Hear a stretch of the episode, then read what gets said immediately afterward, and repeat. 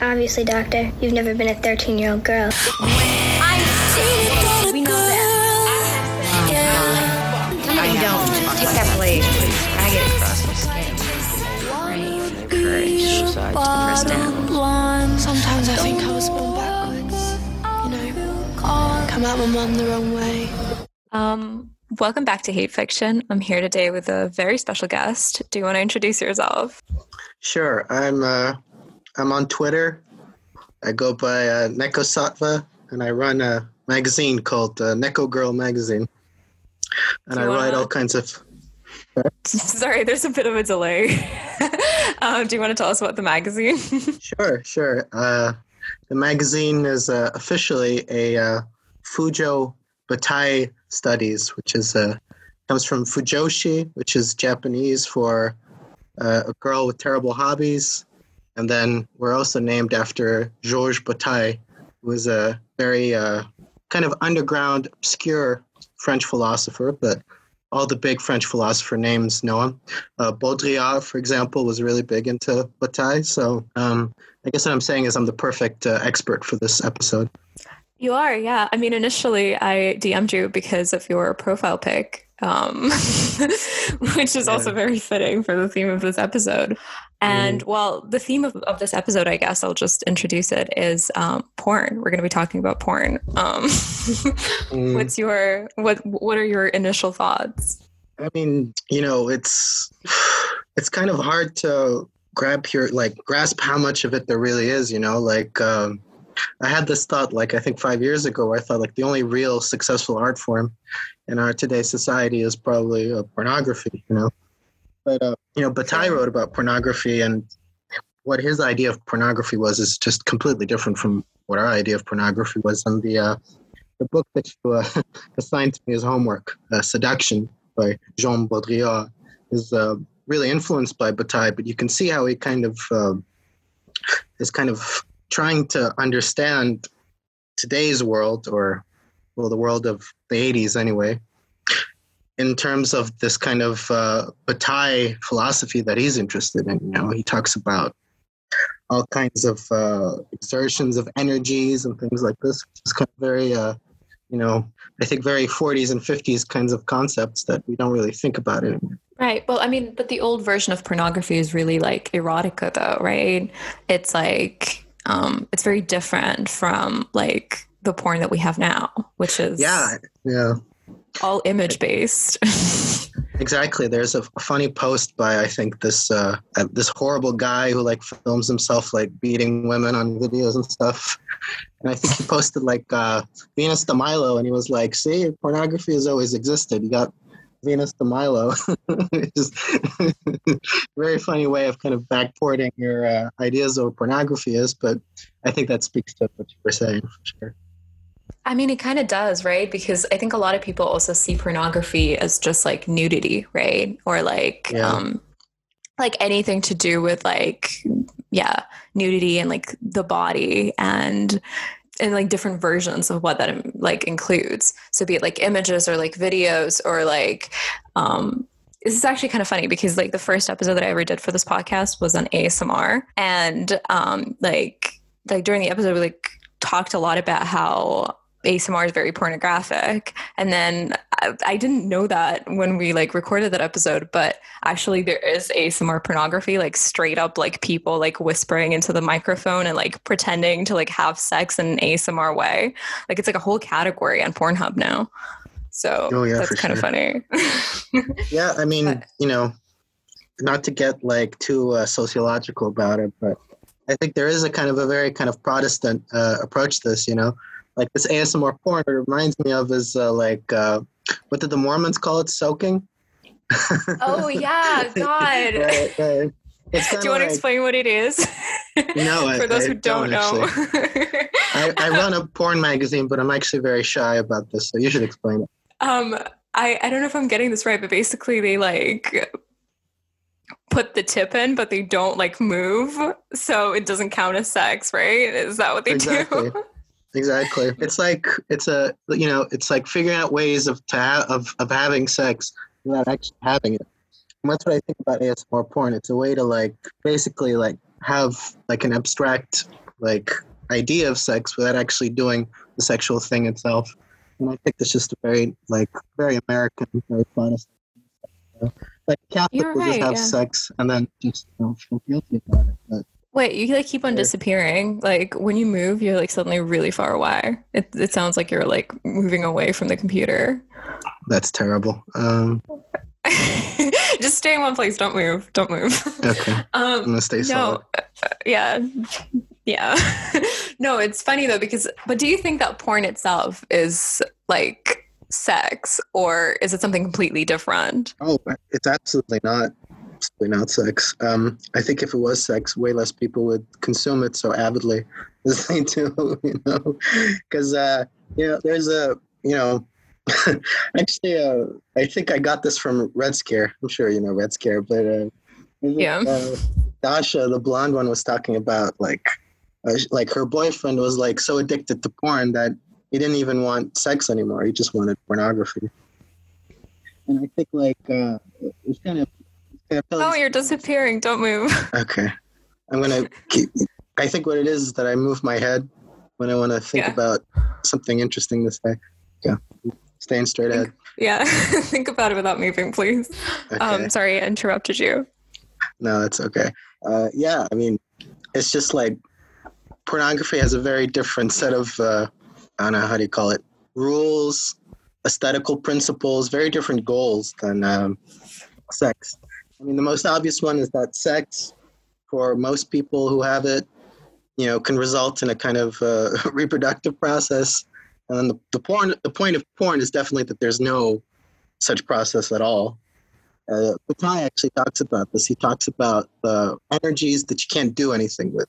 So you can't reproduce, and you can't have war, and you can't do. I mean, war is a you know one of the oldest ways to change society, right? So you can't Right. reproduce, you can't have war.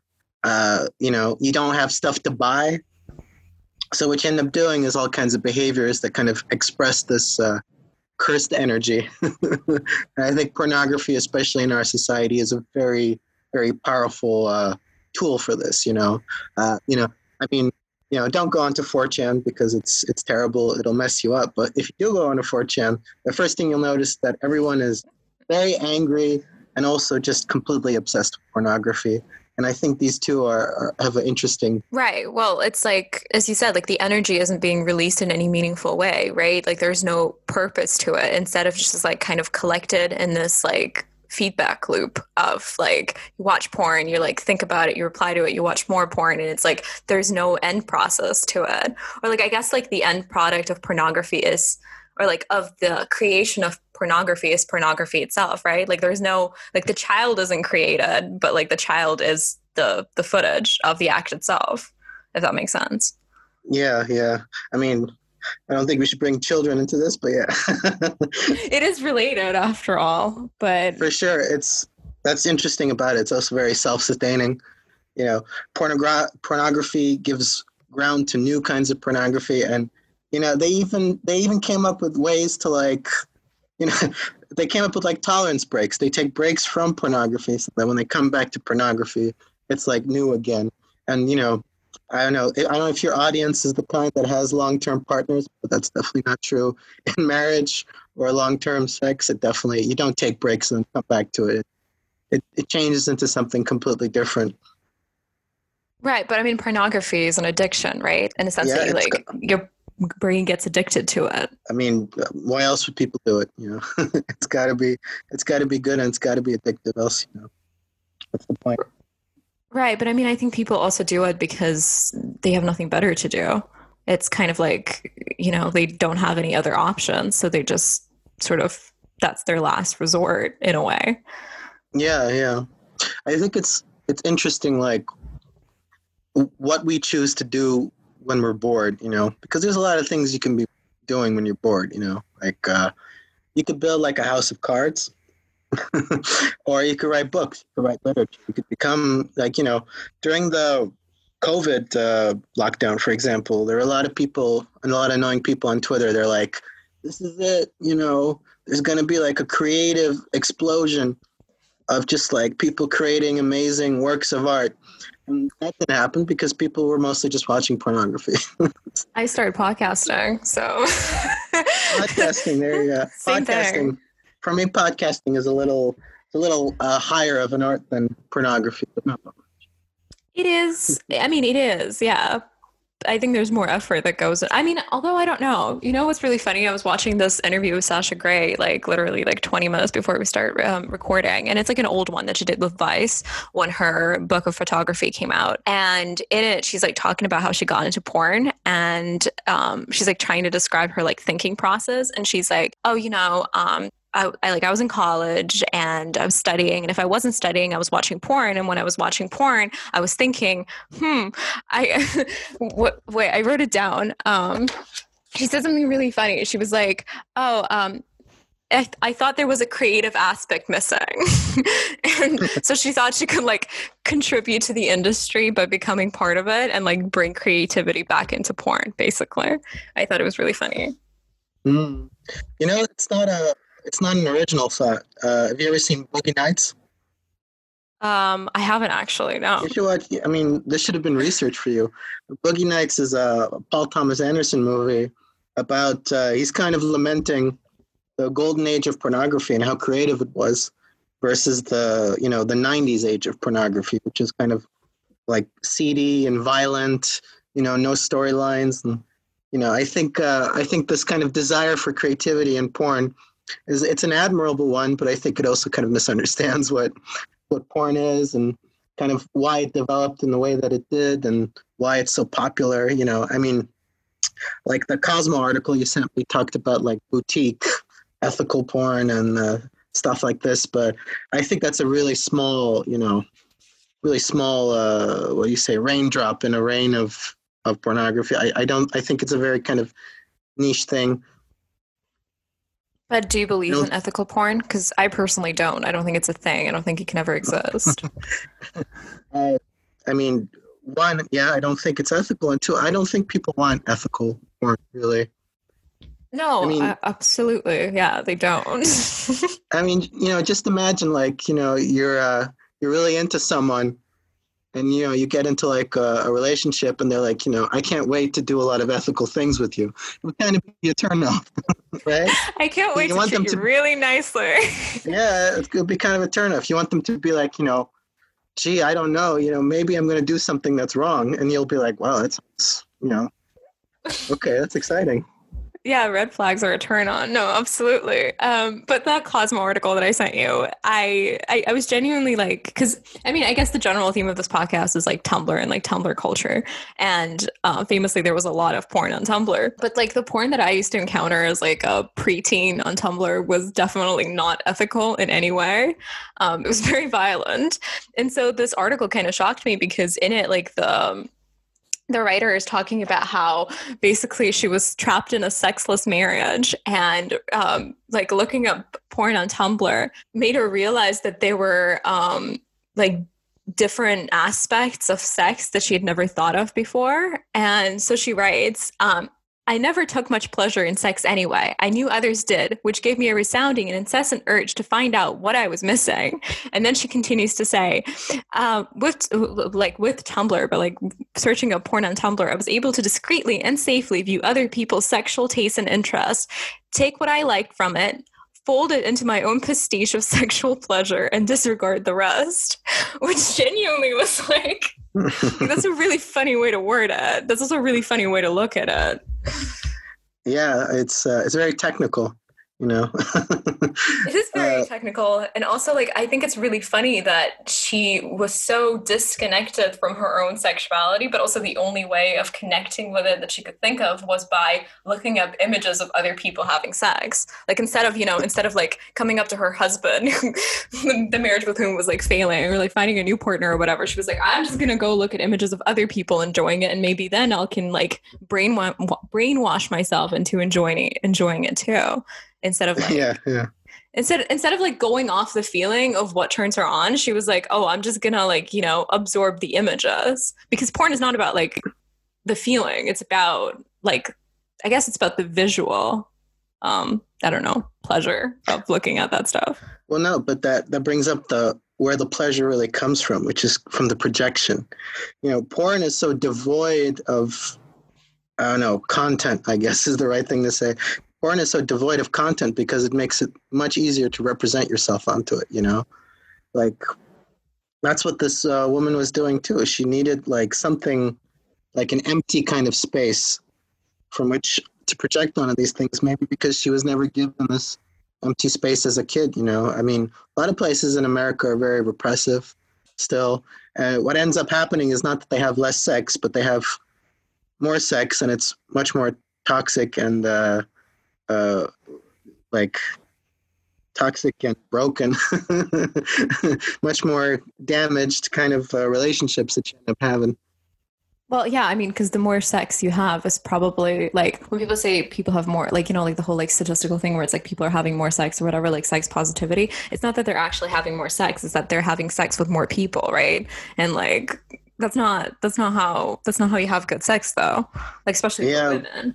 Like, sleeping Yeah. around is not going to do it. Yeah, there's that. Um, I noticed that too. It's like women need to have more sex, but then they're having less fun doing it. And that's how you end up with a lot of Cosmo articles about how sex is supposed to be better than it is. right. But I mean, love, women also love writing about having bad sex. It's like a thing in like female centric literature. Like, have you noticed? It's like always like, oh, you know, and then, and then, and then, and then we had sex and it was awful and I hated it. And that's like, that's like a thing. Like every single like popular novel um, of like the last 10 years that's not like, you know, overtly girly. If it's like edgy, then it's prob then it probably has at least one scene that's like about the main character having bad sex. now, the first American feminist blockbuster piece of literature was about a woman having disappointing sex. So I think this is as trad as you can get with feminism. I think that's the very first piece of literature was about that. Which one are you thinking about? Which one is it? I don't know. I, let me. Uh, I mean, it's kind of silly to look it up while I'm talking to you, but sure, let me look it up. Let's see. No, just Google it. It's cool. It's fine. And then also, uh, French feminism also at the start was all about kind of uh, sexual liberation, people having as much sex as possible. And this kind of came out of this whole kind of uh, very distinctly French kind of movement. You know, Marquis de Sade famously uh, talked about uh, these kind of, uh, you know, it's kind of reminiscent actually of the internet. He kind of talked about these zones where the ordinary rules of society don't really apply. And whatever horrible kind of uh, inclinations you have, you can kind of act them out in this zone far removed from society. And then, you know, you, you button up your culottes and you come back to regular society. And uh, because those two things are separate, you never have to worry about people judging you or kind of being suppressed for who you are. That's a kind of a very distinct uh, idea that Marquis de Sade had, and that uh, Bataille and Baudrillard later also uh, kind of elaborated on. It's funny actually because in that Vice interview that I referenced before, like the Sasha Grey one, she also talks about how she like um, she had this like idea, this very like male centric idea of what her sex life should look like, as in like you know she thought that she could like have sex with as many people as she wanted to, and she didn't want feelings to be involved. And her idea of how she could do that safely was to get into porn because then she knew she'd be protected. so I, I, I guess it's a similar idea, but like in a twisted way, because obviously, like then everyone ended up watching her um, do it on screen. But I, I mean, I guess she got her experiences if that's what she wanted. Yeah, yeah. It's a, you know, it's a kind of old idea of, you know, do you, how much of your dreams do you want to come true? If you get your fantasies and dreams to come true, you usually find that they're pretty horrible. And so I think uh, for Sasha Grey, she was trying to really uh, probe and see how horrible can her fantasies and dreams really, you know, push her. I'm not sure Sasha Grey really had such a great time in the pornography industry. Uh, I know that she is the first kind of pornography it girl because uh, I think she was like the first kind of public figure who was like a porn star, but not like a like a '90s, '80s kind of porn star. She was like kind of edgy and alternative, you know, and it's it kind of uh, uh, you know feminist uh, kind of post feminists today like to talk a lot about this icon of like the cool girl. You know, the cool girl is kind of like she's kind of like boyish because she's got like boyish uh, values, I guess. And I think Sasha Grey is the first kind of internet generation icon of that. She is absolutely. No, you're right. I mean, she was like an intellectual porn star, right? Like I, right. I don't know. I mean, I- growing up, like she was like really famous, you know? like I think I knew who she was from like she was like her she was the peak of her fame when I was like 9 and I remember like knowing who she was, you know? Like that's how Yeah, yeah. famous she was. And I grew up in the middle of nowhere, so like that's that says something. I don't know. she was and pornography was so tightly intertwined with the video game industry and like the, tech industry you know sasha Grey was on all the tech uh, tech geek stuff she was like icon and video games too you know? There was a american channel called g4 which is kind of this bizarre mix of uh, video games and technology and pornography that uh, I think uh, really laid the groundwork for a lot of our current culture today. Interesting. I didn't know about that actually, because I mean, to me, Sasha Grey was like the yeah, like the it girl porn star, right? But like it girl in a sense that she was like I don't know, she was like in Vice magazine and like Penthouse and whatever, and she was like Oh, you know, she was like uh, in an American Apparel campaign and stuff. Like I, eh, which I don't know, like I in a way her career arc has been kind of disappointing because now she's like what a Twitch streamer. and for a while there she like wrote books and like took photographs and you know did kind of like artsy and cool stuff and she could have been like people i mean like even if you just read through her wikipedia article people were like calling her you know like um, like a new kind of like the 21st century kind of artist like um, encompassing like all these all these like different mediums and stuff and how she was going to do all this like cool stuff. And now she just like has a youtube channel and like talks to nerds. But i guess if you look at it from that angle of like her being a thing in the gaming community then it makes sense because that was probably ultimately her fan base despite Sure. like her cool elements No, I mean, her becoming a Twitch streamer is uh, a perfect representation of how disappointing a lot of the promises of the tech industry and the alternative culture was. You know, uh, the novel I was thinking of is Fear of Flying, by the way, by Erica Jong, Oh yeah oh yeah 1973. yeah. that's the first real kind of feminist classics about uh, not having fun while having sex. yeah Yeah, and so you could contrast that with uh, Cicciolina very well. yeah who was also an it girl in a very different way. I mean, she. I mean, she still is to like a certain like online demographic. She still totally is. yeah, I mean, I, I love her. I think she's really bizarre. I've actually never seen any of her pornography. I, I appreciate her as a cultural, as an Italian political icon, as much as I do for her artistic work. What do you think of? Um, what do you think of Made in Heaven? I 'Cause think the that's one of the things I wanted to talk about. yeah, yeah, yeah. The most brilliant thing about it, first of all, is that it's it's kind of a ripoff. I mean, that's Jeff Koons in general, you know. I think like it's a ripoff, first of all, which is really brilliant because you know pornography is also kind of a ripoff. You know, it's the same thing over and over and over again, and he he nailed it. You know, and there's no variation in what he does, and when you combine that with pornography, you get something very close to the heart of the matter because it's you know it's just the same fantasy over and over again. I think literally what he did is he just took uh, porn of uh, Cicciolina and just put his face on the bodies. that's the that's the impression that you get. I mean, it's like because it's, it's bizarre. It's grainy, and uh, it kind of like it, it looks like like it was just kind of taken candidly. You know, it actually looks like the named Terry Richardson from the American Apparel. It kind of already looks like American Apparel photo shoots too. The same kind of like zoomed in, kind of grainy, uh, kind of uh, looks like it's a mistake. It looks like you kind of downloaded off of someone's phone, kind of illicitly. Right. I mean, but that's that's how pornography should look like, right? I mean, that's how you- Exactly. that's what you think of when you envision pornography. At least that's what I think of, right? Like, I mean, I know all porn is like 4K, like HD, like super close ups and whatever now, but like still, I think like the artistic sort of element to pornography was the graininess and like the, you know, the the bad video quality element of it. And Yeah. that and Sasha Grey really was like the last to like bring it back to her again. It was she really was like the last porn star who kind of had that as well, right? Like some of the videos of her are like shot in like like weird angles, like weird camera quality, like weird everything. Very like early Yeah. 2000s.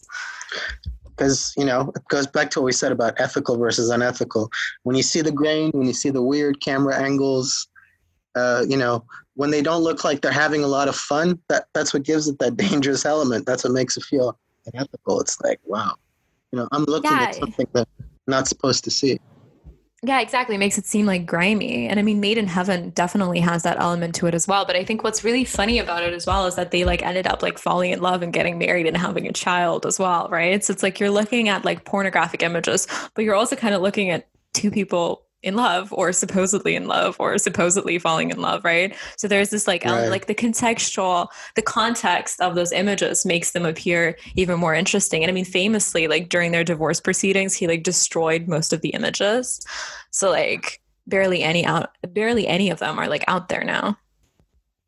I mean you know made in heaven it's a match made in heaven Cicciolina is an artist in the same way that jeff koons is an artist Yeah. I think, I think is a little bit better at it than Jeff Koons, but I, I think their aesthetic is, is very similar, kind of repetitious, kind of cliches, you know, and a kind of like uh, like unwillingness to really think of things as sacred, you know. Uh, a, a great picture book of Cicciolina is one where she like strips in front of a statue of Lenin. Mm, yeah, I know which one you're talking about. Yeah. And you know, I mean, Jeff Koons must have seen that and been like, you know, damn, why didn't I think of that? That's brilliant. I mean, he definitely did. It's really funny. I I don't know if you had a chance to like watch that clip that I sent you. It's from like Yeah, a, I s- did. like a weird like Swedish. I think it's Swedish. like I think um, so, yeah. TV, like they're like interviewing Jeff Koons as he's like preparing to make the Made in Heaven images, and he's like talking about how like you know Cicciolina is like his um first of all that she's like an eternal virgin. And like the interviewer like keeps on like asking the same question over and over again. And she's like are you are you fucking with me? Is that what you mean? And he's like yeah I, I think we're you know i think uh, we're all eternal virgins. I think she's an eternal she i think she's eternally pure.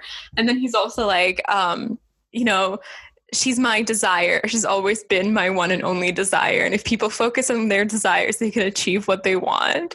And I Mhm. thought it was just like a very like sort of American, you know, um, like 80s, 90s sort of like capitalist outlook. I thought it was funny. And also like there's also a point where he's like, you know, I think like he's like Ilona and I are very similar. She uh she escaped her like Hungarian past and I escaped the American middle class. yeah, it's a real, you know, it's where you can't really differentiate cliches from reality anymore. right but that's one. that's one. uh, i mean i don't you know just FYI, i don't think porn is ever good but that's when porn is good when there are a lot of cliches involved right like the whole like pizza guy whatever thing that's how we all like i think that's still sort of like the idea of porn that people have right the majority of Yeah. people who are not like complete coomers and like addicted to watching that stuff all the time well, that's when it gets dangerous when you you get tired of cliches.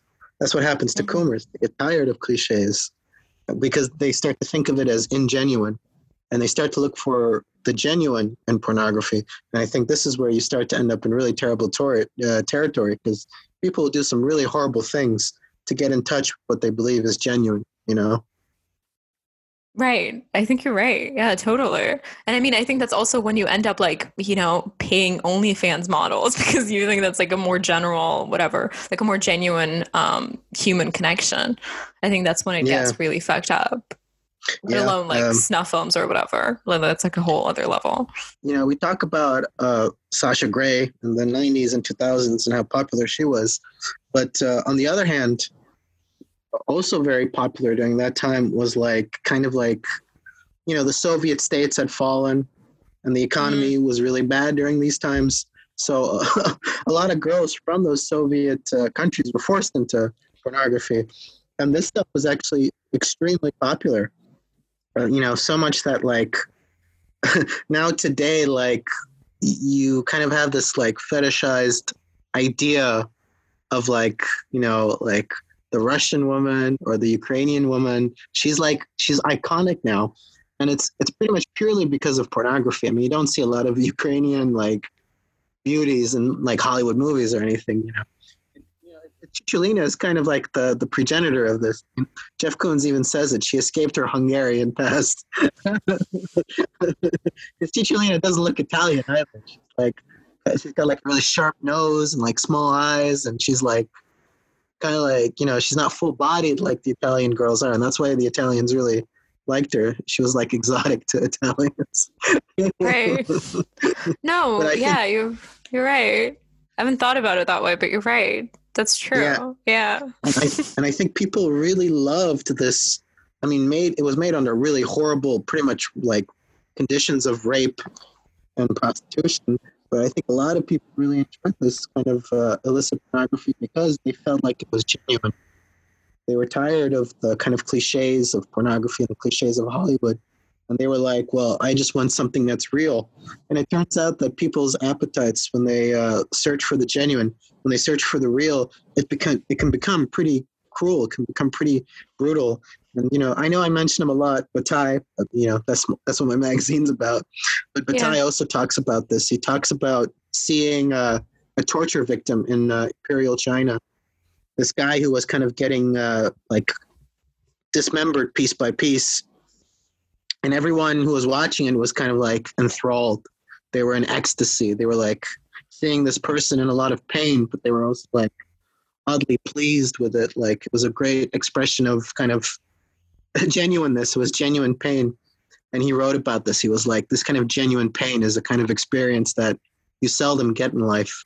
And uh, unfortunately, I think pornography has taken this role in our society. It's a source of this kind of genuine, sublime expression that we're maybe not able to get in other parts of our life. Right, but it's so real that it's hyper real, right? It's it's it no longer feels like reality because of how like anatomical and specific it is, right? Yeah. Like like the 4K quality and like the close-ups and you know, like all of that that makes it seem more real than reality itself, which Yeah, is I mean- a scary thought. it's like watching someone get dismembered. It doesn't look real either. That's also a hyper real thing to Right. watch. I mean, you know, Sasha Grey, I think of her more as an ath- athlete than an artist, you know, things that she's capable of doing with her body. And, and, you know, she really pushes it to the extreme. And people really look for the extreme. You know, they pay actresses for uh, doing extremes. And the more extreme things they do, the more they get paid for it. You kind of uh, sent me some names. One of them was uh, Lana Rhoades. There's a very kind of it was a very popular uh, YouTube interview where Lana Rhoades talks about having to drink piss and throwing it up, and then drinking the throw up back up again. You know, you kind of have to think. You have to be like, is that really? You know, that that doesn't seem like a very sexual expression. I think that kind of pushes it beyond. At that point, it's like that's something more. Well, it's a That's- that's pushing- humiliation ritual, right? It's like to see how far somebody's willing to take it for money. To like see Yeah, how I- far someone is willing to hum- humiliate themselves for for the sake of like yeah, attention and fame and like capital gain. For sure. I think that's the upper brain, but I think on an even kind of lower level, I think uh, there is a certain kind of like your body gets a kind of thrill from seeing someone in that kind of extreme condition. Before you even think about the emulation, it's just like, wow, this is, you know, like you're, you know, I guess kind of like an anxiety attack, really. Your body kind of goes through the same kind of physical experience as an anxiety attack. Well, you know, your heart starts racing, your pupils dilate, and, you know, your body is like, you're pushing your own body to the limit just by watching other people push their bodies to the limit. Right. But at the end of the day, you're still the passive observer. You're not taking part in it, which I think is like, I mean, that's a whole thing with, um, like the internet right it's like the internet make, makes you a passive observer observer of your own life like you're not really participating in it you're like you know you're you're just watching it unfold like you're you, you might be you know you might be curating it you might be like presenting it in a certain way but ultimately the internet is like about it's pornographic in a sense that it's not like it's not real Yeah, there's there's a climax, but there's no payoff. You're not Right. accomplishing anything, and it's very Yeah, you're not- frustrating. yeah exactly you're not accomplishing anything and you're also like not actually living it like you're not actually like yeah you might be you know because there's this whole angle to like the whole like pornography discourse as well where it's like you know well at least when people are watching it you know they, they're not doing it in real life. At least when people are like you know people talk about this a lot with like child pornography or whatever or like those like creepy like child like dolls and stuff. And it's like oh you know like if you if we give out sex dolls like that to like pedophiles and stuff then they won't rape real children. But it's like how the fuck does that make it better you know Like, Yeah, how how does that solve anything but i think it's it's interesting though because i think there's a lot um because i don't know if you had a chance to like watch the the girlfriend experience the sasha grey P, um soderbergh movie um but I, I've seen it a long time ago. Yeah, I remember parts of it.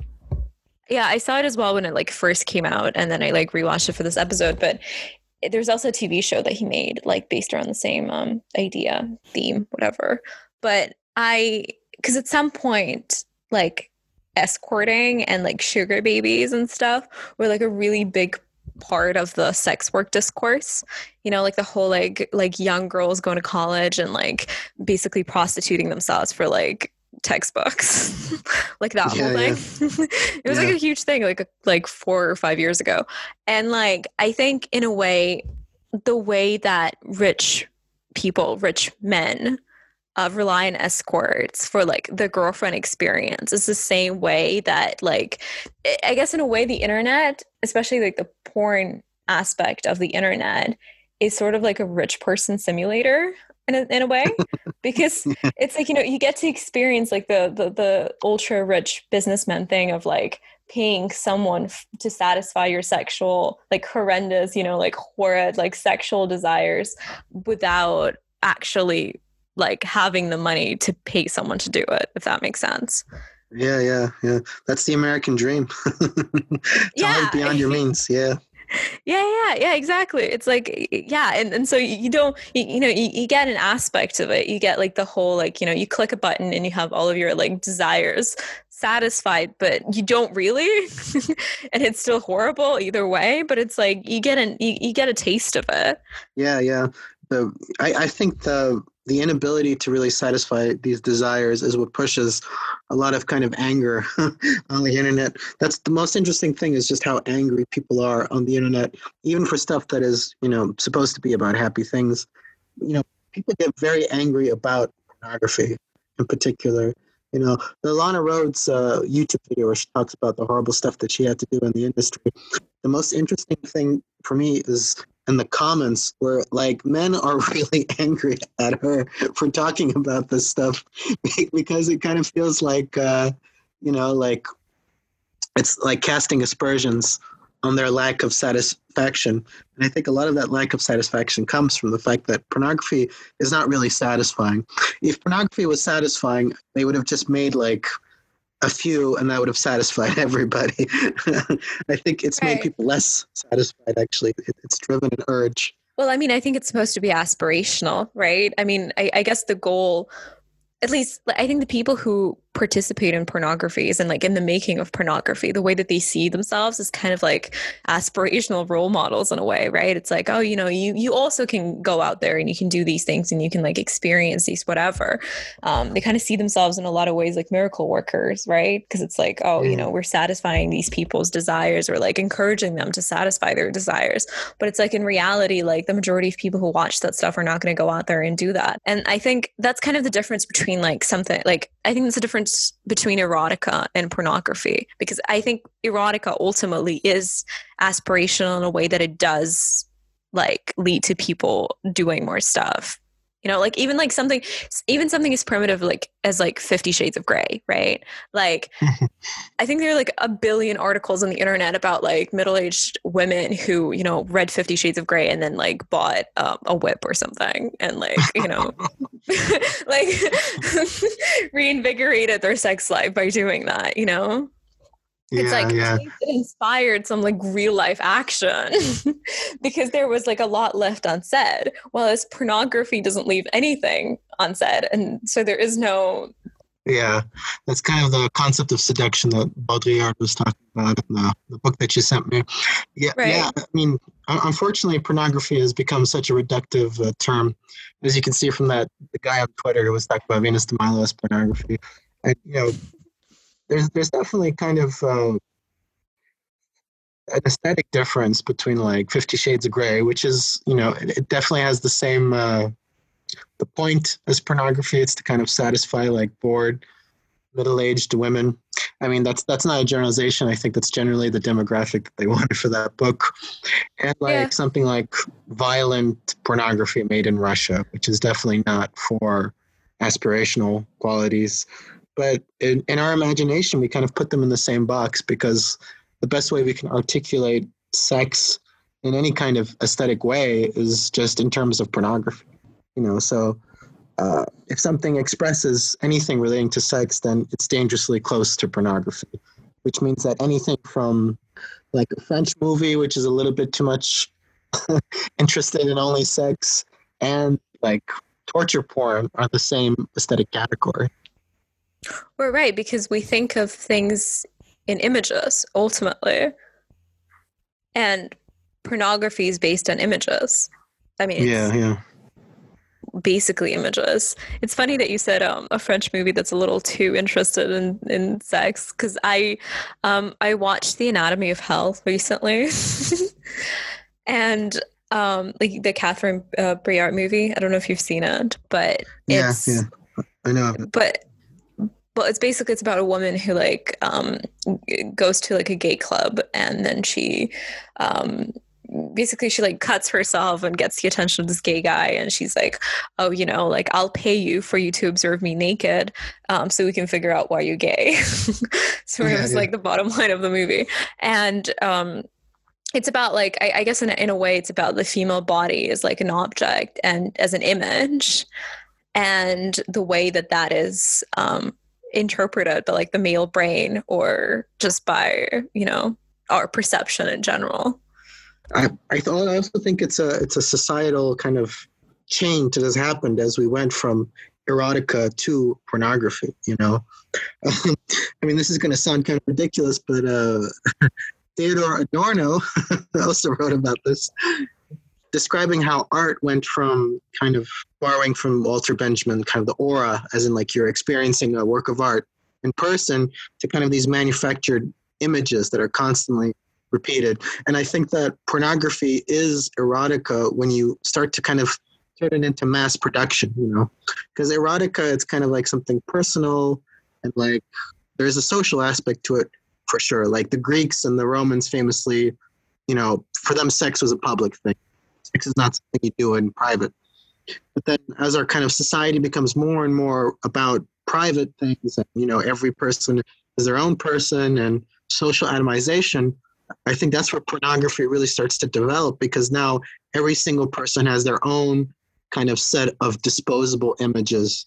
And you know, pornography is, is a huge business. I think it's one of the biggest businesses actually around the world. I mean, you know, everything from the hidden pornography industry in Los Angeles, which is like the biggest, bigger than Hollywood probably, to like, you know, every single like girl in like the iron like former Soviet Union that has like an OnlyFans that they're supporting themselves with. You know, every single person is kind of becoming an industrial kind of producer of pornography. And I think it's only possible with pornography, this kind of uh, obsession with images, as you describe it, versus erotica. Right which erotica i mean er- erotica relies on your imagination right it relies on your own in in your ability to produce your own images in your own head because I mean, at the end of the day, when we read, we're still thinking of what we read in terms of images, right? But the images that we produce while reading are dependent on our own imagination and our own like cultural, um, whatever aesthetic vision. While as pornography provides the images for you, so there is no imagination involved, and when there's no imagining imagination involved in anything sexual, that's when ultimately becomes pornographic in like the worst sense of the word. Yeah, and not and not sexual because sex is ultimately very much about your imagination, and pornography Yeah, isn't about the imagination. You know? Yeah, and I mean sex is also about the feeling, right? and pornography ultimately has nothing to do with like feelings. Yeah, I think feeling kind of requires a certain creativity and a certain imagination that um, I think is kind of becoming a lost art. I think people become a little bit angry when they can't articulate their uh, creative urges as much in terms of romance and sexuality. You know, like a very big uh, genre kind of listicles and articles. Uh, how do you express your desires? How do you express your emotions? You know, it, it kind of sounds strange because you think of it as such a uh, inherent human trait. But a lot of people have actually huge problems with expressing themselves and like expressing their desires because they simply don't have creative drives. They they have no creative uh, ability, basically. That's that's Right, another thing that, yeah. Sorry, go But on. I think no, no, no. I was just gonna say, but I think that's where erotica used to come in, right? Because I mean, the whole thing about like, like a, a lot of the erotica that was written in like the early 20th century, like Beat Anais Nin, or like, um, I mean, the majority of like female erotica writers, um, the only reason they wrote it was because they were rich clients who paid them to write it, right? Like, yeah, you know, like rich industrialists who didn't have their own imagination. So they Yeah, yeah. like create the visions for them. While now instead of now we're not even borrowing other people's imagination or creative abilities. Now we're just like straight up stealing their images. yeah, yeah. I kind of like constantly repeating the same form over and over again, pretty much. You know, like uh, once you get down to like the most popular form of pornography, which is like amateur pornography, then you just completely strip away even the pretense. It's just purely about the mechanics, you know. I think that's why. I mean, I've heard people in my own life complain about how men have pornography brain, even in like personal relationships. Can't think about it in any way except mechanics. that has, I think, resulted in some very kind of uh, very deficient personal relationships for everybody, unfortunately. Right, but I think that kind of comes down to I mean, Baudrillard talks about that in seduction, like the fact that Mm. now there's this focus on like the sort of like the climax, the orgasm is as the point of sex rather than the process that you know pres- like pre- that is the prelude to sex right? Because before that like this the, the seduction process is about what leads to sex rather than sex itself or like the end point of sex. While as like th- this whole thing about how like you know because the, the whole conversation about like women only having bad sex is all about how they don't orgasm from it right? Like that that's that's the conversation we're having constantly now. And it's like but that that again is like focused on the mechanics of it rather than like everything that precedes that. Yeah, it's it's uh, very results driven. You know, how do you know it's uh, sex is working? Well, because people orgasm from it. Well, how many orgasms are there per hour? Well, this many should be the proper amount. It's, uh, it's part of a very kind of results driven uh, society. Uh, and again, you know, because I'm your pretentious guest, uh, Theodor Adorno also talks about this in uh, his research that he did with music, where people wanted to measure people, you know, how much did they enjoy music, and he was angry about this. He was furious. He was saying, "How can you measure people enjoying music?" Well, what ends up happening is that you pick one thing, and then everything else stops being important.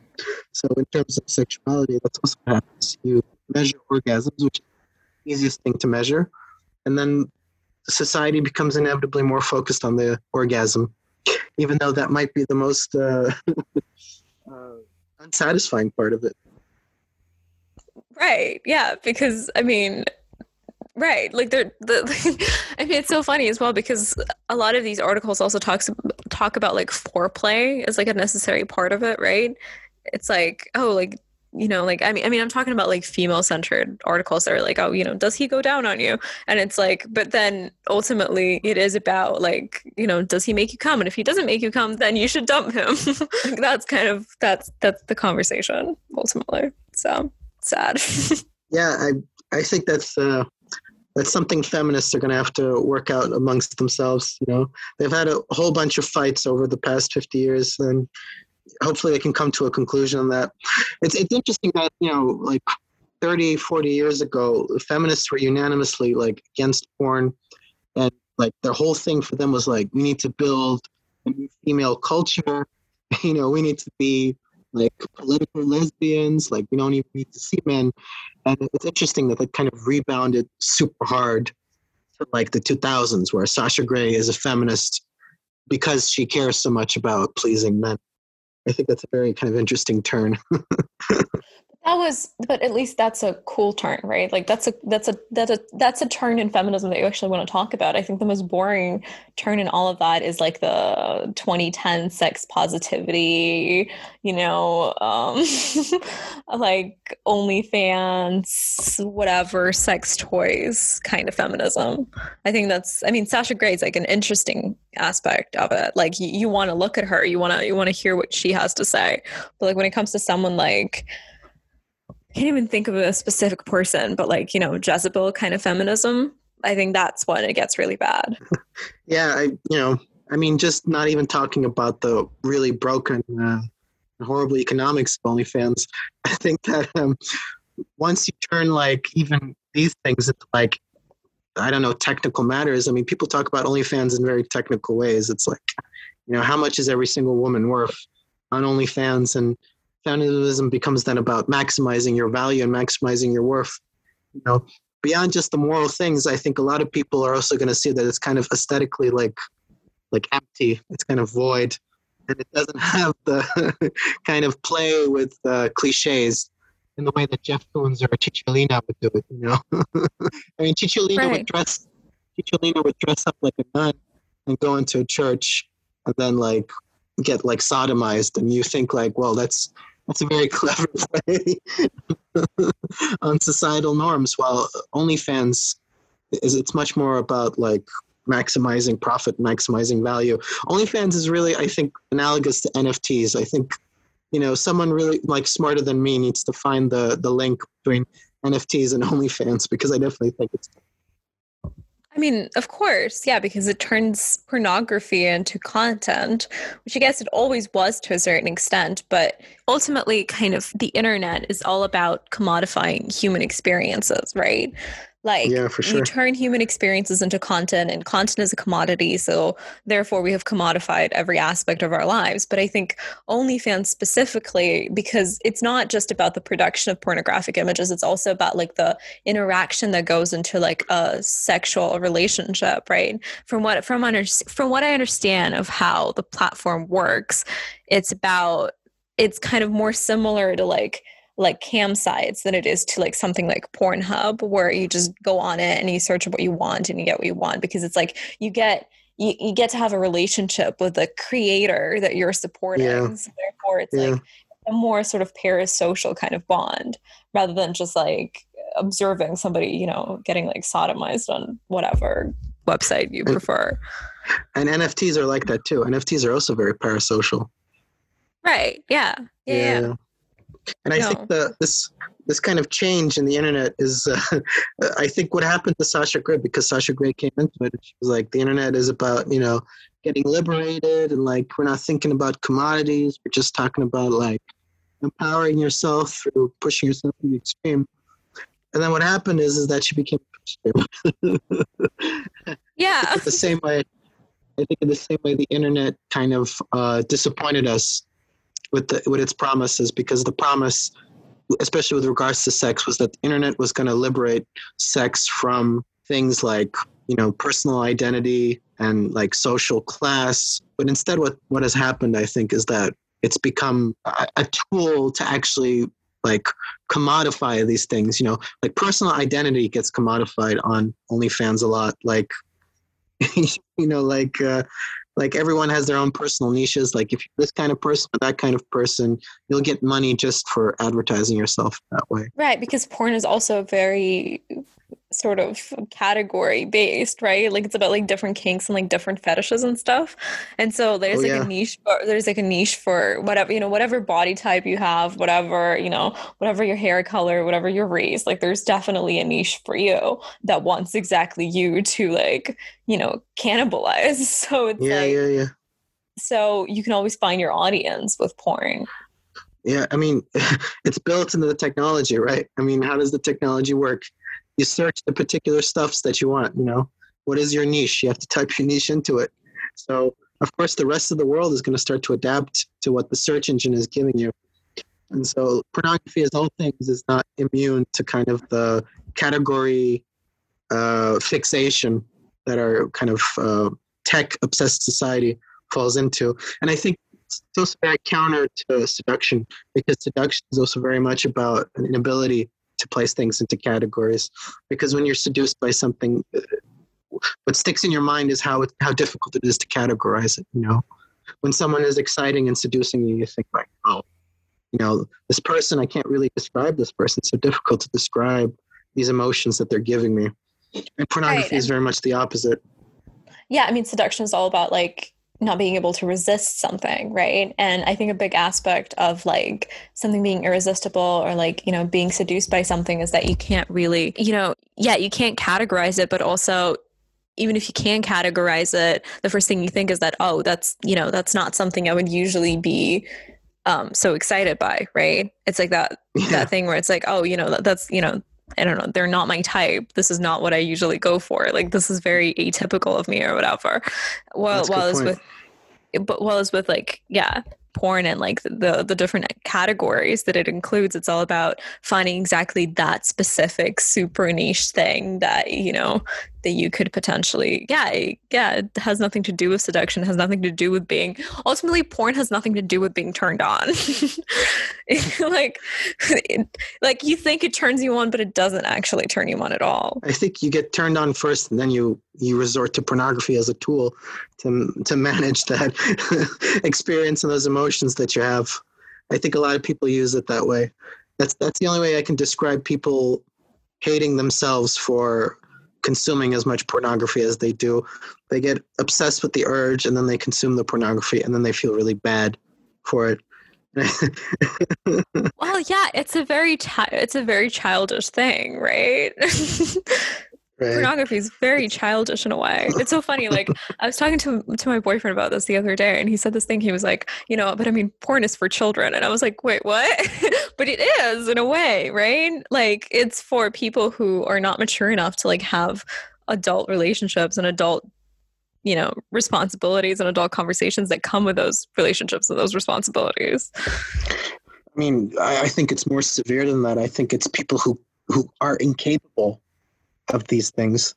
People who uh, like they weren't enculturated, they didn't have the right social experiences, and they end up basically incapable of having like proper like social relationships with people. And this can take a lot of different forms. It can be something as extreme as the incel. You know, incels have self-organized and you know they define themselves by their inability to have regular normal healthy relationships of any kind. But it can also be things like uh, people who see any kind of relationship sexual or otherwise as a kind of opportunity to gain something or to earn something you know? People who who see like uh, sexuality and like social contact as uh, opportunities for monetization. I think this is another type of kind of inability to have regular normal uh, sexual interactions. I think it's a different but also similar kind of uh, uh, issue right it's like those girls who like text people on tinder like subscribe to my onlyfans. Yeah it's, it's like that thing but it's also but it's also like you know the the super busy businessman who doesn't have time to have a relationship so he resorts to paying escorts for the quote unquote girlfriend experience exactly, i think yeah. it's the same sort of level of um, being a loser ultimately in a way well you know, I'm trying not to be as judgy because I'm like, you know, I'm trying to be a scientist about it, but that's that's okay. You can judge him. yeah, I can be the judgmental one. No, I think I think it's ultimately loser behavior. Anything that has to do with like, I mean, I, again, I can't, in a way, I can't blame quote unquote sex workers for participating in it. I mean, I can blame some sex workers. I blame like middle class girls who, you know, um, go into sex work because they don't because they don't think getting married is feminist enough and they don't want to have a job. So they're like, okay, well, I'm going to sell pictures of myself on the internet. Like, I do judge that, but I don't judge someone who's like put in a position where ultimately they kind of, sure, there's always a choice, but ultimately sex work is the most, you know, reasonable choice that they have. Like, I don't blame people like that, but I do blame people who think it's cool and edgy because there hasn't been anything cool and edgy about it for a really long time since Sasha Well, Grey. yeah. I mean, you know, I mean, society has always needed prostitutes, at least. So, I, you know, I'm, I'm always very skeptical about how cool it is. But uh, I also, I also think it speaks to a society where, like, the only avenues and kind of ways you can express these things are through prostitution and through like these weird kind of sugar baby relationships. You know, like, like in our society, we don't have other ways of earning money or other ways of kind of uh, expressing or being creative with our sexual drives and impulses. I think it speaks to a kind of very uh, sad and atrophied society where these are kind of the only uh, avenues of expression that we have. You know. Right. It's like the whole thing with Sasha Grey being like, oh, you know, I thought porn was missing the creative aspect. But it's also like, I don't know if you saw that um, post. I was going around a couple of months ago. It was this tweet. It was this tweet by this woman who was like, you know, um, the one thing I always tell young women in the beginning of their careers is that they should do sex work. Um, it was by like some like media opinion provider, writer, journalist type person, and she was like, yeah, like I always tell girls, you know, do sex work. But it's like I think when we start looking at sex work as quote unquote work is where it gets really complicated and weird, right? Because I mean, sure, it's work, but also how is that a good thing? But also like how, you know, like the more people get into sex work, the less meaningful sex work becomes. So the less money people who actually need to do sex work to survive are going to get from it. So therefore, like your little rebellion phase is just plain stupid. Yeah, I, I mean, when I first, you know, I'm not from uh, America, and uh, I don't live in New York City. So, Wait, where do you uh, live? When I first, Well, you live in Berlin, right? right now I live in Berlin, but before that I used to live in uh, Los Angeles in California. But uh, I'm not I'm not born in America. But Where are you um, from? uh, I was born in the Netherlands. Oh, cool, cool. Yeah, and, my parents are like uh, Russian, kind of far Eastern Russian. There's a whole history there, but uh, what I mean to say with that is that when I first started encountering these kind of conversations, I was really confused because I was like, you know, prostitution is what you turn to when you're like hungry and you have like, like you're starving and like you might die, so you need to prostitute yourself to survive because that's what people were doing after the Soviet Union fell. Like women, as young, you know, like kids were prostituting themselves because they, they couldn't feed themselves and they needed shelter, needed protection. So it was really strange, like seeing people from New York City now talk about like like they call it sex work and they like for them it's a very big deal that it has like this kind of emancipatory political uh, nature to it. And uh, looking at it i i just i don't see how like where it comes from. Maybe you have some insight into it but to me it seems like first of all that it's it's just really going to fail because at the end of the day the people that buy you have more money and more power than you ever will have Right. well, I mean, I mean, I'm also from I'm from the Baltics. I'm from Estonia. Um, Oh, okay. so it's not like I have that much more insight. No, but I mean, I, I do have more insight. I like went to an Amer- um, to American schools and stuff, but I think it ultimately comes from like that whole thing where it's like you know if if you're gonna get fucked you might as well get paid for it you know? Like that whole like Yeah, yeah, yeah, yeah. motto statement whatever that thing is where it's like you know like you're you know sex is gonna suck anyway so you might as well get paid for it. Like you know you're gonna have to date people you're gonna have to have relationships anyway so you might as well get paid for it. It's like that thing where it's like where as you said it's it's like that loser mentality or i called it loser mentality but you, you know that whole thing where it's like um you know where you start seeing all relationships as something that can provide you with you know monetary gain or like value like you start like to commodify every single interaction you have and you just think of what you can gain from it instead of like you know how it makes you feel or whatever other stupid thing right Yeah, so it's yeah. like it's about i and also it's about i think it's kind of a very defeatist sort of attitude where it's like you know well i'm a woman and i'm you know discriminated against by the system anyway so i might as well you know um, give them what they want or whatever I, th- I think that's kind of the thinking behind it Yeah, I mean, I would think it's just sad that you know the most powerful expression of femininity in our culture would be things like this. You know, just how much money potential can it earn from you? Because even when not just talking about the moral side of it, it is also just kind of very boring and kind of aesthetically kind of you know empty. You know, because at the end of the day, what you're doing is you're just kind of satisfying the whims of someone who's got more money and got more power for you, you ultimately don't really have any kind of room to be creative.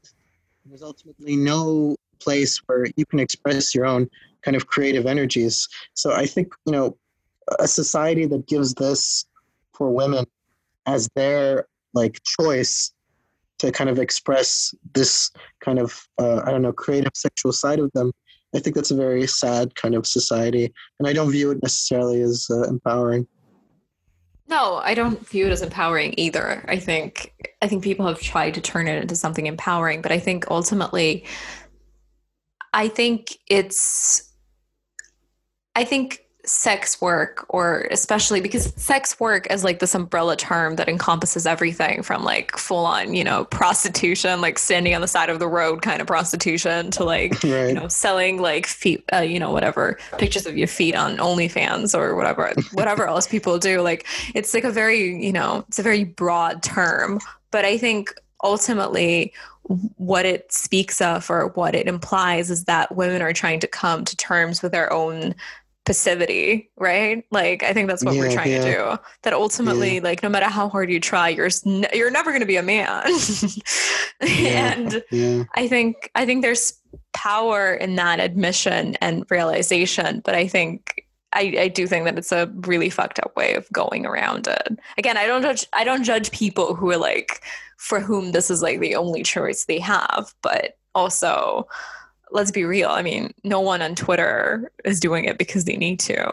yeah i mean they don't need to do it but also they just don't have the creativity to think of other things to do i guess i guess that's what i'm kind of lamenting you know and with the loss Yeah. of uh, yeah with the loss of kind of creative uh, sexual culture because of the internet and its you know obsession with pornography i mean because pornography is so profitable it's just inevitable that it's going to dominate everything i think you know they have other choices but they can't think of any But I think also it has something to do with the fact that pornography used to be kind of creative, right? I mean, it used to be a sort of subversive kind of, you know, whatever, um, transgressive choice. Like for people like, um, I don't know, what's her name? Um, she was part of um, the Throbbing Gristle. Um, Oh yeah, yeah, yeah. Cosey Fanni Tutti, I think. yeah, I think I'm Cosey mispronouncing Fanni. her name. Yeah. Um, like she used to do porn on the side, right? Like that used to be like a whole aspect of her image, her brand, whatever. yeah, And yeah. I mean, even- to English society. Yeah. Yeah, yeah, yeah, exactly. And I mean, um, you know, like even Sasha Grey to a certain extent. Like the, I think there is an element of transgression in in this like sort of, and I mean, you know, um, like the Madonna sex book. Obviously, that's not sex work, but like this sort of like boldness and admitting to your own like sexual desires and your sexuality as a woman. I think there's an element of transgression to it, but ultimately, the moment you start selling your um, images on the internet of a way as, as a way to like i don't know pay the rent that that's when it ends up you know that that's when it stops being transgressive and stops like and starts being like a an economic um necessity and an economic choice. Yeah, I mean, what's transgressive about giving people what they want? Well that's That's another what they want. element of it right right? Because now that's what they want. That's not even what they want that's what they expect from you which is different Oh, from yeah, when yeah. you know when you're when you're somebody like madonna or when you're somebody like you know like a weird avant-garde like noise band. Like people don't want it from you. They they you know that's the last thing they're thinking about when they look at you. So like in a way you giving it to them is is kind of a transgressive choice because it's you you know sticking it to the man like you know it's uh it's you going against uh, whatever societal norm norms. But like now when everyone is sort of now having an OnlyFans is not even you know like that's the whole thing of like um like normalized sex work. Ultimately what it does it like makes it normal yeah, and the moment yeah. it makes it normal it stops being transgressive and therefore it stops being artistic and creative it just starts being you know sort of as anything else is And then my counterpoint would be, you know, most people live in a society where it is normal and where it's pretty horrible. Well, I mean, you know, like I've lived in countries where prostitution is normalized because every guy gets out of his house when his wife and kids are asleep and goes pick up and picks up a prostitute at the side of the road. You know, uh, that's that's as normal as it can get. You know, and uh, the reality is not glamorous. It's not something you're gonna want to make a tweet about because it's it's actually pretty uh pretty scary for the women and uh, pretty uh pretty low paying work considering what you have to go through. Yeah, I I mean this is a different kind of conversation, but I think I think pornography has also given people a very very uh, skewed uh, look at the world and a very very false image of where what they consume comes from. You know, people who watch pornography on, on Pornhub and stuff that isn't made, you know, boutique, I think they have a very poor understanding of what actually goes into making it. I mean, even going back to Lana Rhoades, Lana Rhoades was describing just how much pain and torture was actually involved in making these videos, and the people who are watching it don't notice that because all they're seeing is just, you know, the fulfillment of their own kind of pornographic desire. right um actually let's take a short break i want to pour myself some more wine Sure, sure. um, i'll be back in a second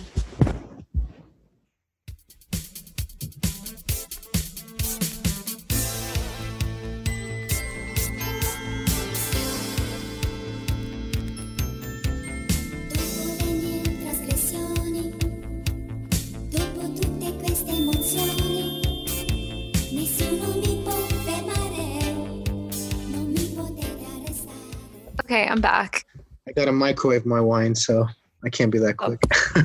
oh no worries No, I'm good though. Did you get it? Did, did it stop Yeah. microwaving? okay, perfect. Um, what was I gonna say? Oh yeah, the Lana Rhoades stuff. I think it's interesting because like Lana Rhoades is is someone who definitely capitalized off her career in porn, right? But the way she did it was through like the very the very 2010s feminist way of presenting yourself as a victim, right? And I'm not saying porn isn't horrible, as in like, you know, the porn industry isn't horrible to women. Obviously it is. But she must have known what was she was going into, right? Like she she knew what she was getting into. And For sure, yeah. And I mean, I think there's no way to anticipate how horrible something is going to be when you first get into it. And, you know, you can't predict it. But the way that she presents herself now is as someone who, you know, was basically almost destroyed by the porn industry while she is currently living like a very, you know, desirable life is kind of off putting to me in a way. yeah it's um it, I, another thing that's fascinating i mean it's not entirely related to pornography but this kind of uh, attention economy and the way that you kind of monetize tears it's uh it's it's very shocking development for sure. And they do kind of uh, talk about this kind of like uh, first you do porn and then you kind of go into the uh, anti-porn speaker circuit. You can kind of go around the schools and they'll pay you to talk about how bad porn is. I mean, ultimately, the the uh, the drive is the same. The drive for uh, quick and easy cash. Right. Which I mean, in in a way, I guess that's what makes someone like Sasha Grey very admirable in a way because at least she never talked about how horrible it was. no, I mean, I think you know. Sasha Grey looks at it really as an athlete, you know, which is even if it's traumatic and painful, it's like you still accomplished it, you know. No, I really, I really believe that, you know, like, like, like seriously, I mean, you have to really prepare to do some of the stuff that she does. I don't think that's that's stuff you could just do, you know, right Yeah. off the street. No, And you know, that's that's kind of like historically, we've always like enjoyed watching people push their bodies to the limit. You know, like like ancient Greece, people liked seeing people do really weird things with their body. In Roman times, we liked gladiator fights. Less than hundred years ago, we had you know freak shows.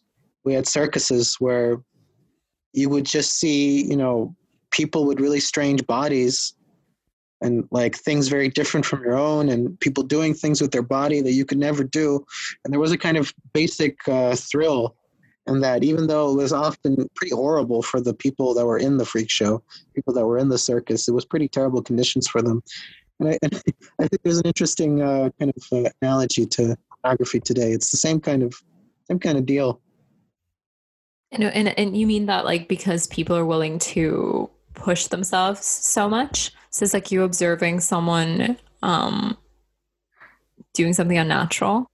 yeah i mean like someone pissing and then throwing it up and then drinking the throw up again. Like there's a humiliation and i also think there is just a really like kind of basic human uh thrill in seeing someone do something that kind of insane and like pushing their body to the limit you know? Again Bataille talks about this limit experiences when you when your body gets pushed to the limit of its comprehension of its kind of boundaries of its physical abilities, you do reach a kind of weird, like, uh, like state of uh, sublime consciousness. And maybe, uh, maybe pornography is that extreme because people are, are searching for those kinds of experiences. They can't really find it anywhere else, especially you know now that we're kind of stuck in permanent lockdown till God knows when. I mean, where are you going to find experiences like these?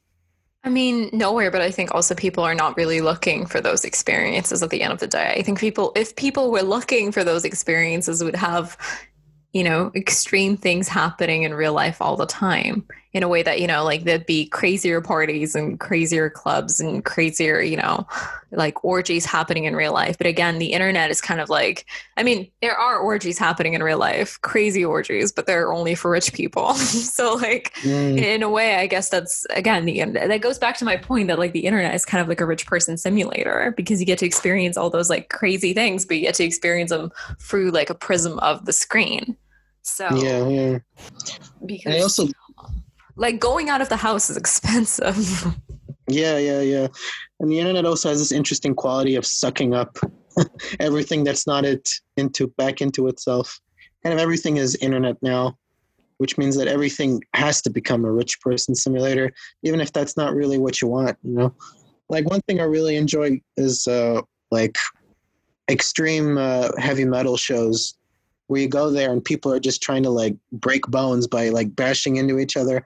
I always thought that was a really uh really exciting and great experience and i miss that and, you know I, I can see how the internet is now trying to kind of suck up that kind of energy and kind of push it into a different direction you know Right, but I mean, the internet is all about sucking up the energy. Like that's what it Sure, feeds yeah. off.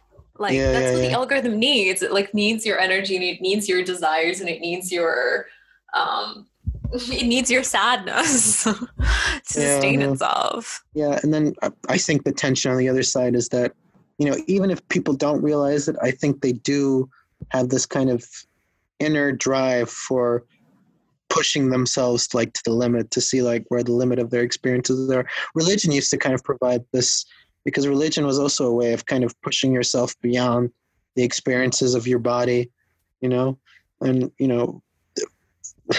I mean, it, it sounds kind of ridiculous to connect pornography and religion in this way, but I just mean that I think humans have a kind of need for this kind of uh, uh, these kinds of experiences, and uh, I'm I'm very kind of worried that pornography and the kind of ever increasing pornographization of everything will make people not realize what their needs really are. I guess that's what I'm trying to say.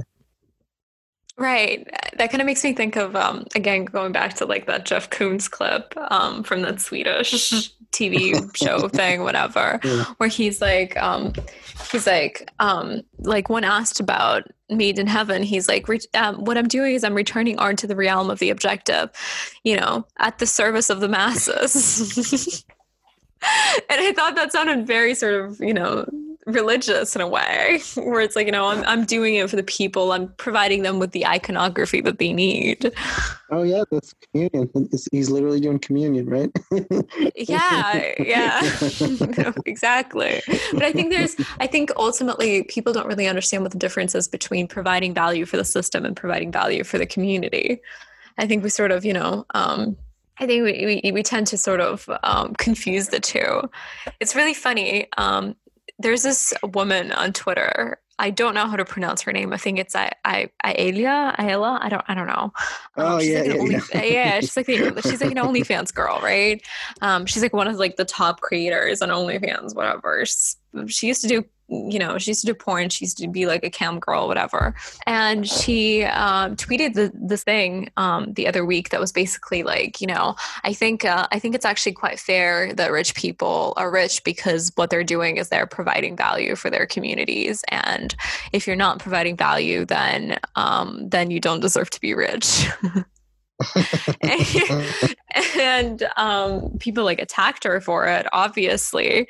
And um, and she was like, "Well, I don't mean myself. Like I'm lazy. I don't, you know, I don't create anything. But I mean like the really rich people. They're they're they're you know they're they're servicing their communities. And I think they're sort of like I think there's a huge misunderstanding between yeah. I think people just misunderstand the two.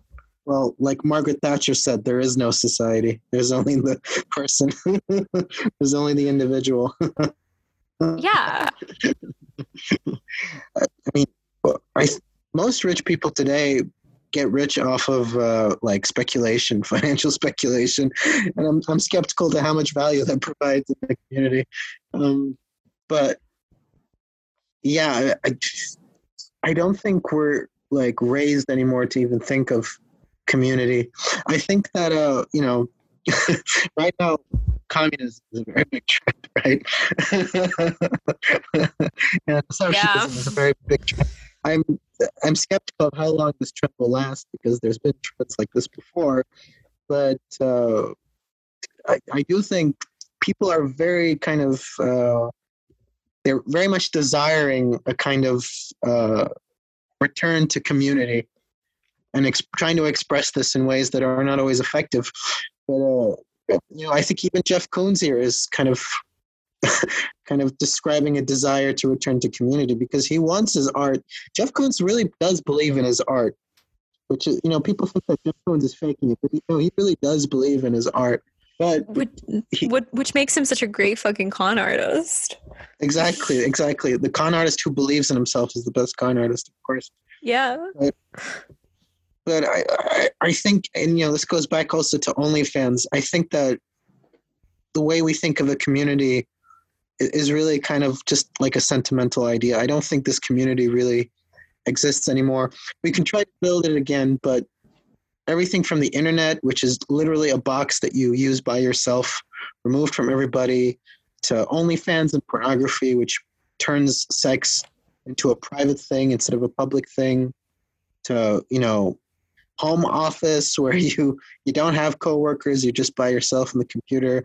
I, I- think that people are very very kind of anxiously desiring this kind of community the way that you describe it. And they just don't know how to describe it i think. And maybe pornography is in a way also a kind of desire for a community. It just expressed I mean, I really think it fucked up way is. I think you're right. I think it is because at the end of the day, you know, Pornhub could just be a site that like displays videos, but it has a comment section, right? yeah And the I think comment fact that section yeah And I think the fact that it has a comment section really says a lot about the function of pornography in our society, right? Because it's about, and at the, at the end of the day, you don't just want to watch the porn video, you want to comment in it too. You want to see what other people have commented on it.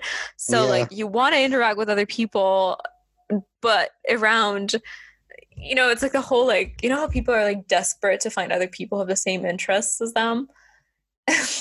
and it's so funny that a lot of people like the only interest they really have is porn. So like the only the only way they can communicate with others is through talking about their interest which is porn which is really sad. I don't know. But i think in a way but i think in a way watching anonymous you know like weird porn videos on pornhub is better than supporting um onlyfans models.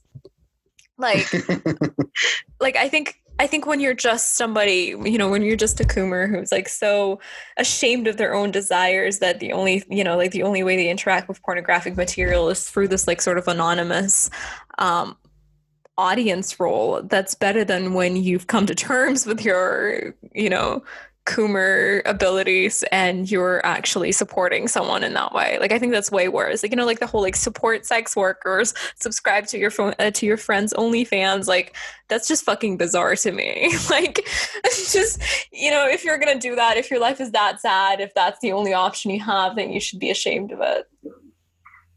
Yeah, I mean, uh, unfortunately, like, it really does seem like this is the only option a lot of people had. I mean, just in terms of just not having creativity, I guess, to think of other things to do, you know. I mean, like, I think we really under, like, under appreciate how much of an industry pornography really is. I mean, pornography is just, it's, it, it earns more money, I think, than any other art for sure except maybe superhero movies just because they sell like toys for superhero movies too but you know like what other industry are you going to join you know i mean there's the sex industry and then there's like the tech industry Yeah, those are the two that make the most money. or you know y- you try to start a podcast or something yeah, or or you become a media person, the worst of them all. Um Uh, you know and No, I don't know. I think media is also very like just you know people who do media for a living, whatever that fucking means, you know. And I mean, you can call podcasts an art form all you want, and I think they are to a certain extent. I think podcasting is an art form, but I think you know doing a podcast is an art form but the moment you release it it becomes media. And the moment something becomes the same way that like you know people who work on magazines and stuff that's that's art right? Like you're putting so much effort into it and there's good writing and there's like you know quality photography and stuff. But when you put it out there in the way that it's perceived as a medium it just becomes like because it's so intertextual and it can't exist in a vacuum and anything that can exist in a vacuum becomes just part of the media landscape. So like you know you can you can be as artistic as you want but when you make media you'll never be an artist.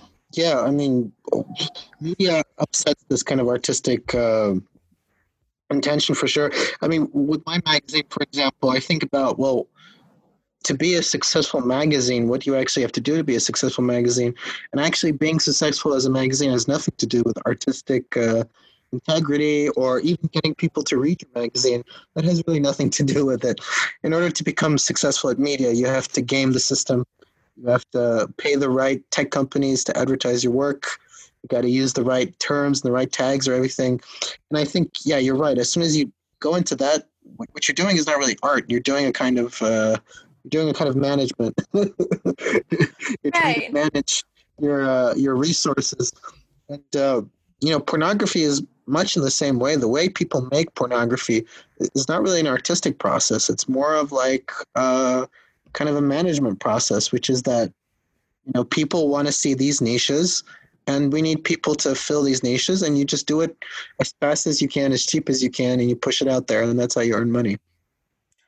Right, but I, I do think there's an artistic element to it. I think the people performing, right? I mean, at least some of the people performing, the same way that some of the people who podcast, the same way that some of the people who work on magazines are ultimately artists at, at heart. It's just that the industry itself corrupts you and the industry itself and like the nature of the medium itself makes you into something that you don't necessarily want to be. But also, what other options do we have, you know? Yeah. Doesn't give you an avenue for unfortunately. Yeah. Yeah, yeah, exactly. And I mean, what are you going to do? Like paint? Right, like, I right, mean, I, right. I guess we could. I don't know. I guess we could paint, but Yeah, how's I, it better? I had a, I had a friend who uh, wanted to get into painting, and she was like, "I just don't really know like like how to start," you know. And I was like, "Well, you just buy like paint and you like paint like stuff in your room." And then she was like, "Like you just paint by painting stuff in your room, but like then what?" you know, it's kind of like just just doing it isn't good enough because with the internet, it, there has to be a kind of payoff, and you know, you have to be able to measure the payoff in orgasms per hour. You have to be able to kind of measure off the payoff, or else it's just, you know, why, why, why are you doing it then? You know? yeah, exactly, exactly. But I think that's. I think. I mean, I think ultimately, I think being an artist is all about not wanting a result. I think good artists don't really expect a result from their work. And I think that's why ultimately we don't have good art anymore because social media has trained us all to expect a result from everything that we do. Because, you know, we don't trust the process anymore because the process doesn't bring you anywhere. so you have to trust the algorithm, and the algorithm requires results in orgasms per minute, literally. So, like, Right. It's screwed up. That's why pornography really is the most like important art form of our time. When I say that to people, they always think I'm some kind of strange coomer, but it's like no, like pornography really does paint a very vivid picture of what we value in art, what we value in people, and what we want to see come out of our society. Absolutely. I mean, I don't think. Wait, sorry, go for it. I was just gonna say sometimes it's ugly, and like sometimes it's you know it's a touching moment. Yeah, I mean, pornography isn't like every single individual video of porn on Pornhub is an art, but pornography as a thing, as a concept, is definitely some sort of artistic statement, right? Yeah, I mean, it's loaded with artistic um, statements. It's loaded with an aesthetic, and but for me, it's very interesting that people don't really think about this porn like they don't think about it aesthetically ever. It, kind of like takes a background kind of thing. It's kind of like you know, like for example, the story in a like porn movie isn't supposed to be taken seriously, and uh, I think that's also kind of a very interesting uh, development because I mean, certainly in erotica, the story is important. I mean, the story is the whole point of why you're uh, enjoying it. But uh, for some reason, porn takes this kind of uh, like almost non-ideological approach. Like we have to take porn always as non-ideological. Like porn doesn't express anything, and if you are taking it that way, then you're you're doing it wrong. I think it's a very interesting. idea. Right. I mean, people, but I mean, I think porn is an artistic statement, right? And I think the fact that porn is so unesthetic now, you know, again, 4K close up shots, uh, I don't know, hyper real, anatomical, whatever, is is a statement in and of itself. It's a statement of complete disregard of any artistic or aesthetic vision. And I think to like bring it back, bring it back to Tumblr, I think the fact that porn used to be so prevalent on Tumblr and the fact that it's been completely, you know, I mean, you know, it's the whole thing, right? That like in 2018 they deleted all the porn off Tumblr, and now like Yeah, no yeah, porn yeah. whatsoever exists on there. I think that's kind of, I think that's kind of a, an artistic statement as well, and I think that's kind of part of the reason of why. I mean, you know, Tumblr lives on. You know, there's a like a Tumblr revival going on right now, but I think ultimately it can never because porn is sort of the artistic medium of our day and the fact that no porn exists on tumblr anymore kind of illustrates the fact that you know like nothing of that sort can ever come from that place again Right, right. Uh, uh, I was just thinking about like um, just what would Tumblr have in mind banning porn. To me, it's such a strange kind of uh, such Well, a strange kind of choice. chi- well it was because of child pornography right? Like there was so much child pornography on the site that they i guess they didn't know how to and then apple um what is it called? Apple store like deleted the tumblr um app from like their like you couldn't download the tumblr app anymore and so instead of like trying to like i don't know better their filters or whatever tumblr just deleted all the porn Yeah, which is you know, I mean that's a very strange policy for Apple to do as well. I mean, porn is just such a powerful force in the tech industry. I think that like it's showing that Apple is kind of trying to expand outside of the American internet and move into other areas where I mean, in China, for example, pornography is banned. You can't really produce pornography. You can maybe do it privately, but not on a large scale event. Maybe this is going to point to a, a different development in the global culture that we exist in. Maybe pornography won't be the ever, uh, ever global artistic expression. Maybe it'll be like weird superhero kind of looking movies. I don't know. Yeah, superhero looking movies without any of the POC characters because that's because people are racist Exactly. in China. So you can't even have that. and also no and also no sex at all i think that's what's most fascinating to me about pornography going forward and that it clashes so violently with the other dominant medium which is superhero movies i mean superhero movies are huge all around the world and they're really sexless They're pornographic nonetheless, right? they, I they are because pornographic yeah yeah because they like appeal to your most common, you know, base desires of like good and bad, good versus evil. Um, I don't know, you know, this is the bad guy, this is the good guy, and the good guy wins, like that kind of thing, which is ultimately Right. pornographic because it doesn't challenge you in any way. right so i'm i'm worried it'll get worse and we'll have a world that is pornographic without sex Yeah. I, I tweeted this the I tweet I tweeted this once. I was like, um, the world is uh, everything is so profoundly no everything is so pornographic and so profoundly unerotic, which I, I still stand by. I think that's true. Everything is so pornographic and so profoundly unerotic.